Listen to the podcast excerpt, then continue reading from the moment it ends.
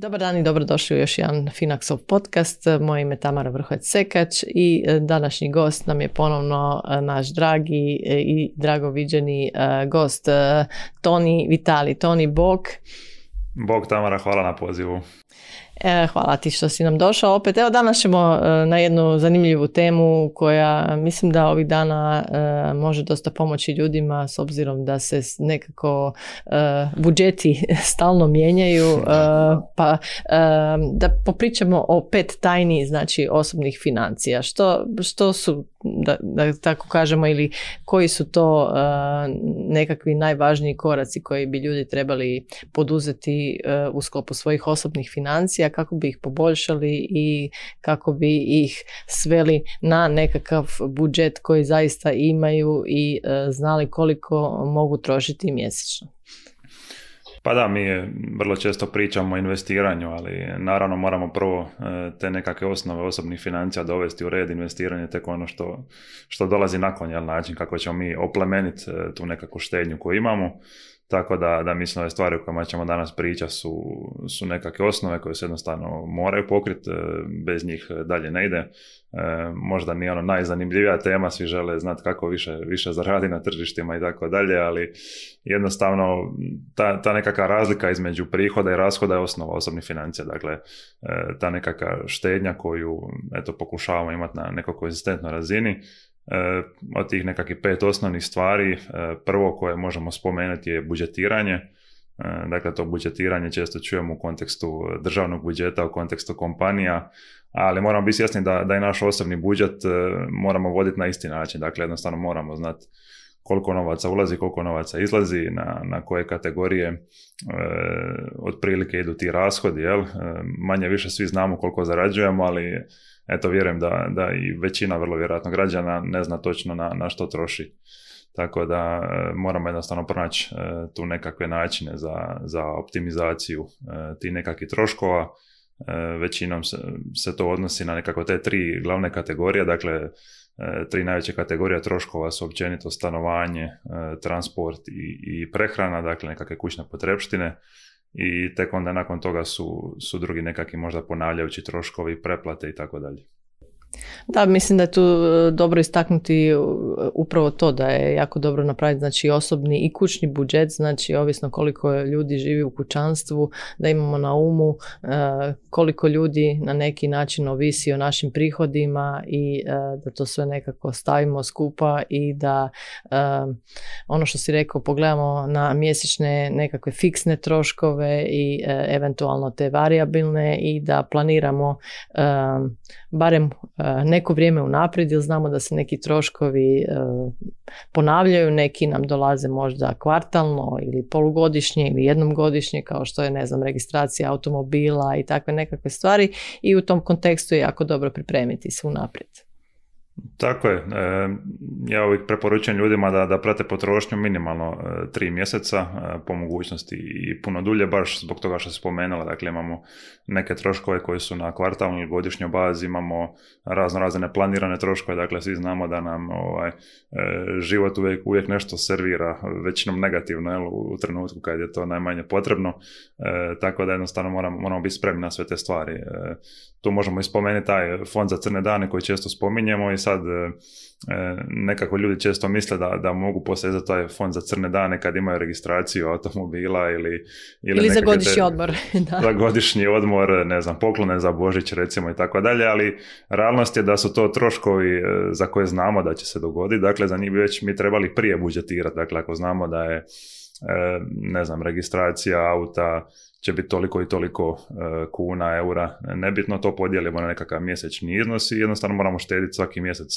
unaprijed za to, dakle to bi trebalo biti odvojeno od tog nekako fonda za crne dane koji ipak namijenjen za neke nepredviđene situacije, za e, ne daj Bože gubitak posla ili, ili zdravstvene probleme ili bilo kakav drugi nekakvi veći, veći financijski trošak e, koji, koji nije planiran. Dakle, to je bitno da napravimo prije nego krenemo u potrošnju kako ne bi otišao nekakav minus. Naravno, da. Mislim, danas postoji stvarno i e, razno razni digitalni alati koji nam mogu pomoći u tom budžetiranju, dakle razne aplikacije gdje možete vi i postaviti nekakva e, ograničenja sami sebi. Eto danas i e, čak i klasične banke, pogotovo digitalne banke imaju dosta dobro razrađeno to i praćenje troškova i budžetiranje u aplikacijama, ali naravno može se ići i old school metodom jel, zapisivanja i troškova na, na papir ili recimo za, za budžetiranje postoji taj slavni e,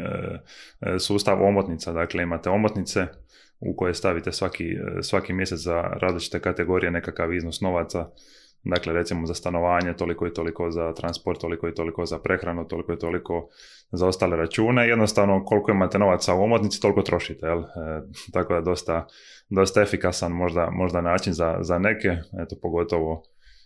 možda u Hrvatskoj gdje se gotovina još uvijek e, koristi, koristi vrlo, vrlo često, ali to znači, to samo pričamo o nekakvim e, tehničkim detaljima i, i, i, načinima koji nam mogu pomoći, ali eto, srže naravno u onome da, da jednostavno pokušamo kontrolirati te rashode na jedan ili na drugi način. Baš sam se htjela nadovezati ovo s omotnicama i sa gotovinom, znači za Hrvatsku, ali u stvari e, ljudi bi trebali prilagoditi znači način e, koji je za njih, da, da tako kažemo, najbolji u smislu kontrole, znači što će ih na neki način zaustaviti da ne prekorače određeni budžet, znači da li to zaista podizanje novca i e, držanje u gotovini doma u omotnicama, možda to ne ovako old, way, old fashioned way, jel? ali može,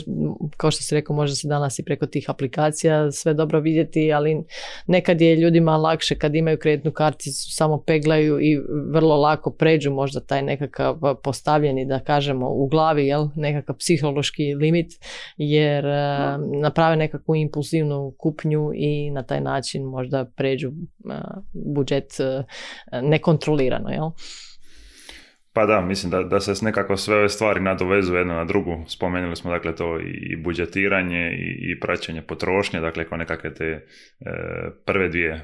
tajne osobnih financija, iako mislim da, da ne bi trebalo biti tajne, da bi trebalo biti ovaj, javne možda, to je da, da bi... Da javna tajna. javna tajna, da. Da bi to nekako trebalo biti e, osnove, to spomenula si te kreditne kartice, E, dakle, one nam mogu donijeti i nešto, nešto i dobro, jel, mogu nam dati tu nekakvu fleksibilnost, ali moramo biti svjesni da su to proizvodi koji su e, napravljeni da e, da je njihov primarni benefit te kamate jel, koje, koje banke mogu uzeti od nas ako ne otplatimo taj, taj njihov iznos u cijelosti svaki mjesec, tako da to je također jedna od, od osnova osobnih financija. Dakle, sav taj dug koji, je, koji ima nekako puno višu kamatu, ja bih rekao da je to praktički gotovo sve osim stambenih kredita i jednostavno nepoželjan. Tako da to bi nam trebala biti nekako prva stvar koju ćemo e, ono što se kaže napadati da, da, da se riješimo tog, e, tog duga sa, sa visokim kamatama to je svakako jedna tema koje, od kojih želim e, znači, u bliskoj budućnosti e,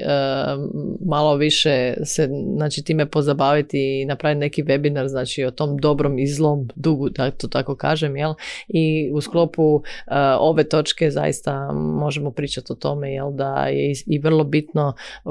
sagledati upravo to, da li imamo nekakve dugove, jel? kako ih se riješiti, da li možemo možda konsolidirati neke od njih, to je jest otplatiti ih e, nekakvim e, boljim, da to tako kažem, e, ili kreditima, jel, sa možda nekakvim boljim kamatnim stopama, da li možemo nešto po tom pitanju napraviti da jednostavno optimiziramo te naše financije. Da, mislim da mnogi ljudi nisu svjesni da, da imaju tu e, mogućnost e, reprogramiranja dakle, kredita, pogotovo tih sa, sa vrlo visokim kamatama. Evo, trenutno baš e, živimo u, dobu kad su kamatne stope vrlo, vrlo niske. Dakle, to je recimo za štednju na bankama je vrlo nepovoljno, tako da znamo da su danas štednje na bankama u rangu oko nule, malo iznad nule, ali isto tako su i krediti nikad jeftiniji, tako da mislim da, da bi trebalo iskoristiti to ako imamo bilo kakav dug koji je, koji je relativno višeg e, iznosa po, po kamatama, jel, da, da ga refinanciramo, tako da mislim da, da je to isto također jedna od vrlo dobrih stvari koje može napraviti za naše osobne financije. Tako je, kako se ne bi uvlačili sve više i više u dugove, um, na taj način se može lakše kontrolirati cijela ta situacija i uh, nadam se jel, na neki način uh, u nekakvom kratkom dobu i izaći iz nje, znači izaći iz duga i onda uh, možda malo bolje posložiti financije da se to u budućnosti ne bi događalo. Naravno, kao što si rekao, postoje situacije u životu kao što je stambeni kredit ili tako, jel, koje jednostavno ljudi moraju podignuti, ali evo, ono što se rekao, još uvijek je dobro vrijeme za podizanje kredita jer, su dosta jeftini. Vidjet ćemo kako će se stvari odvijati s obzirom na te neke trenutne situacije i promjene koje se događaju oko nas, ali to je jedna od opcija i nemojte zaboraviti znači da vam uvijek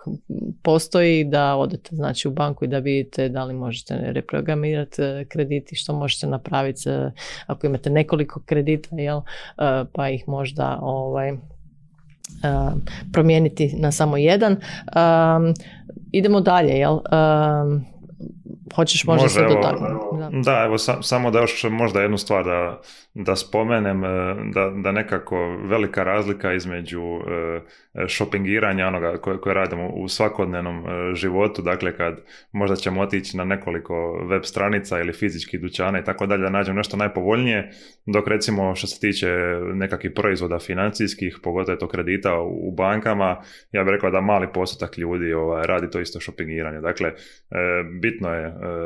naravno otići u, u više banaka, dobiti više ponuda, usporediti te ponude i tako dalje, Dakle, tu se radi možda o nekoliko sati vremena koje nam mogu štediti e, značajne, značajne iznose, tako da mislim da, da se to definitivno i više, puno više isplati nego ovo klasično shoppingiranje u kojima ćemo možda uštediti nekoliko desetaka ili, ili stotina kuna, na primjer.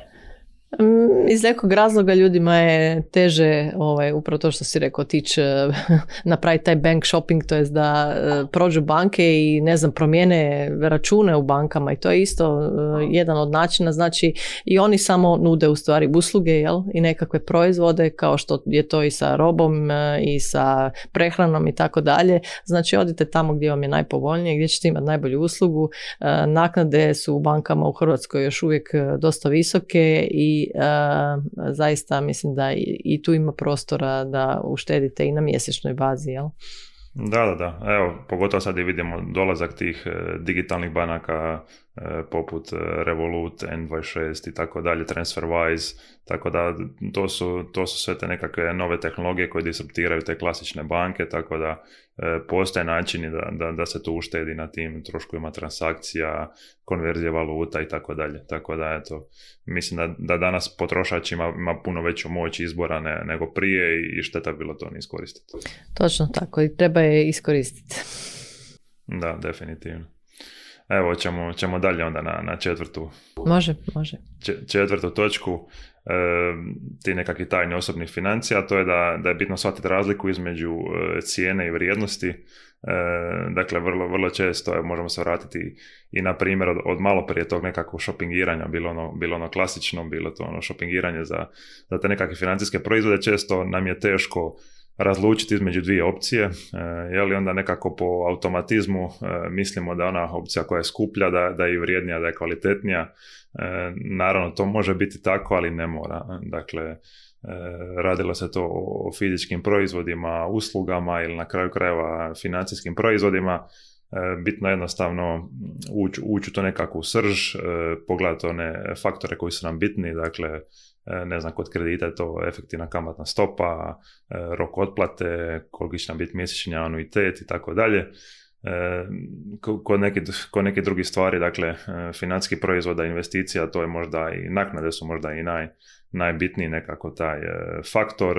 uz diversifikaciju naravno i sam instrument koji se investira, tako da eto jednostavno nije uvijek i ona najjeftinija opcija, nije uvijek i najvrijednija.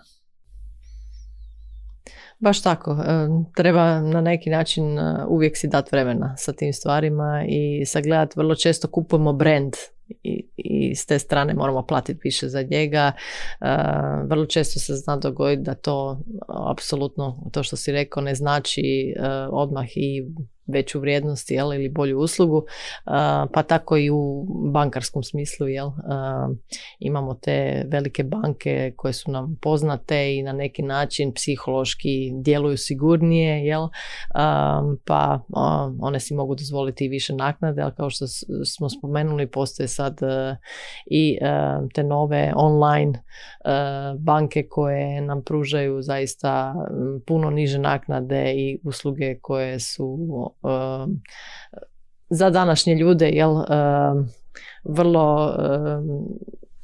ja bih rekla prikladne jer možemo u svakom trenutku s mobitela od sukud i dalje napraviti transakciju i sve što nam je potrebno. Ovaj dio odlaska u banku jel, osobno polako izumire jel, i u današnjem brzom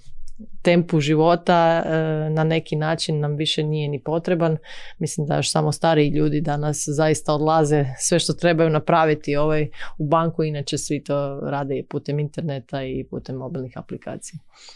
A da, i nije ni bankama to u interesu, dakle ne žele ni one gubiti e, vrijeme svojih zaposlenika ako ne trebaju, tako da e, ide se sve više više prema toj digitalizaciji, dakle ne samo banaka, nego to vidimo i bilo kojim drugim e, uslugama s kojima se svakodnevno dotičemo, ali ima tu i dosta i prednosti, dakle osim samog ušteđenog vremena, ušteđenih novaca imamo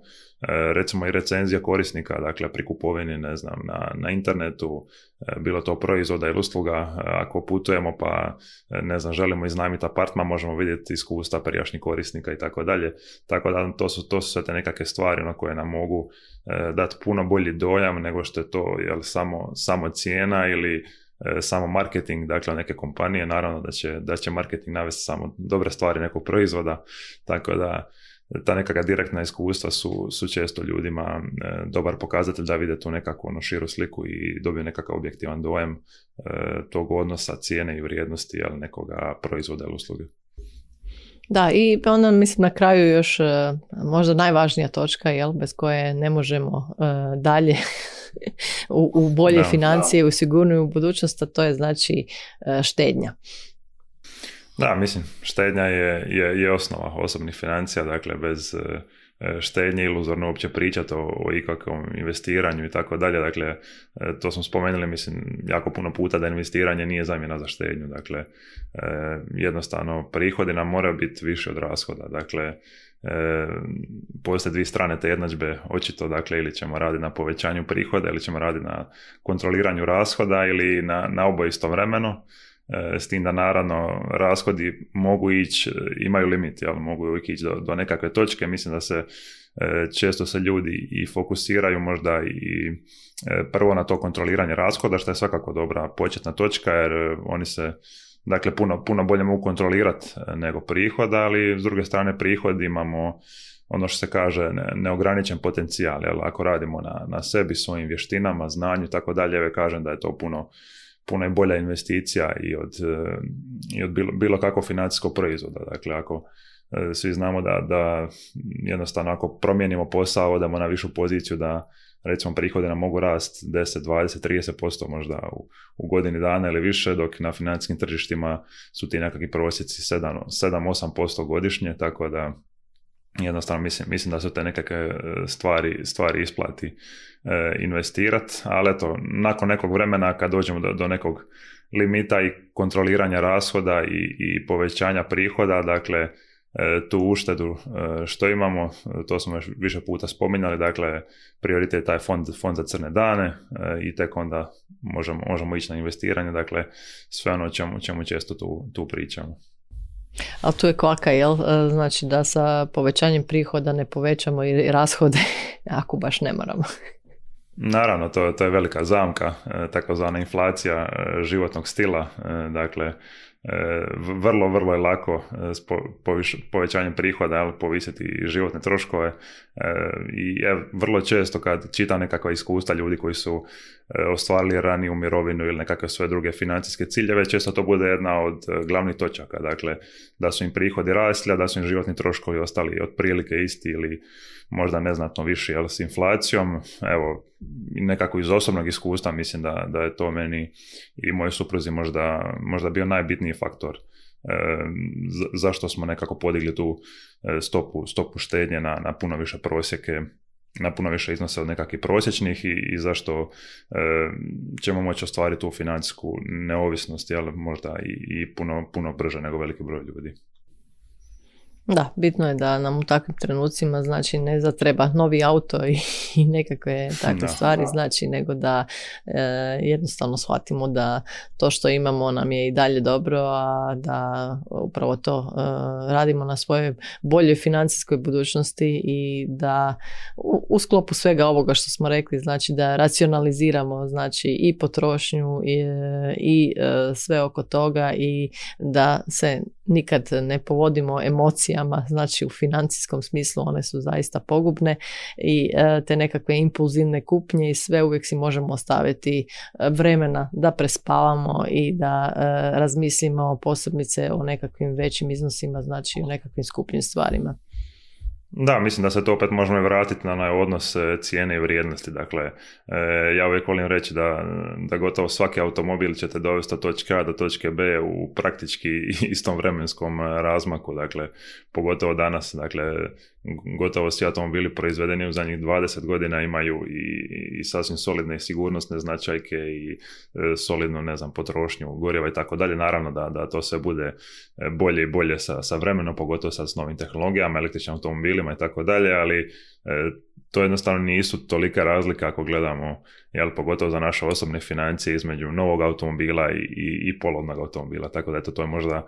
jedan primjer tog odnosa vrijednosti i cijene koji, koji je nekako možda i svima, svima najbliži gdje se mogu napraviti nekakvi veliki pomaci.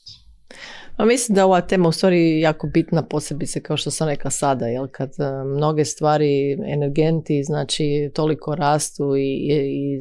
i zaista mislim da svi građani e, osjećaju na vlastitim budžetima jel da, da ih rastežu više nego prije i e, da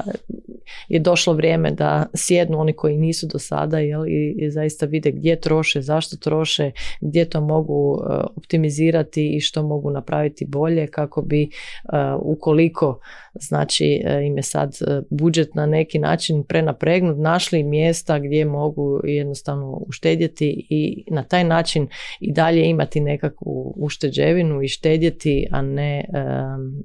sve što je znači došlo potrošiti ili ne daj Bože ići konstantno u sve veće minuse.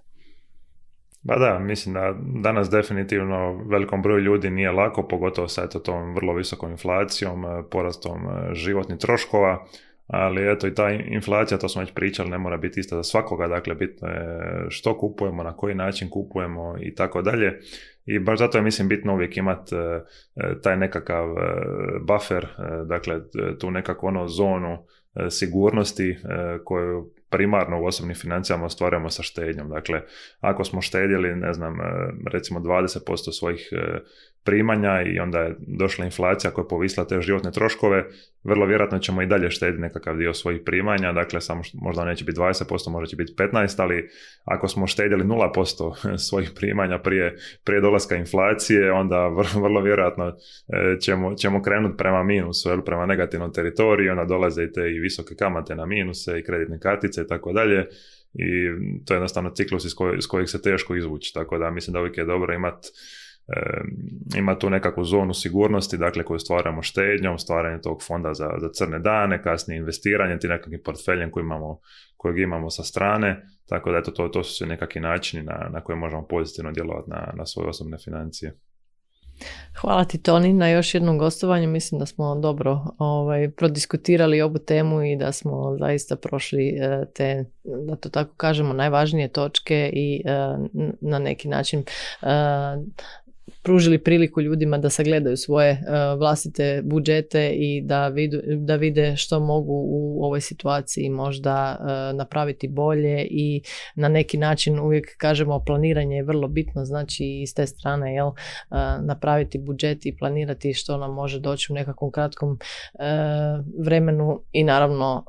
postaviti si i dugoročne ciljeve i s te strane nam ovakvi savjeti mogu zaista puno pomoći. Hvala te na pozivu i vidimo se uskoro.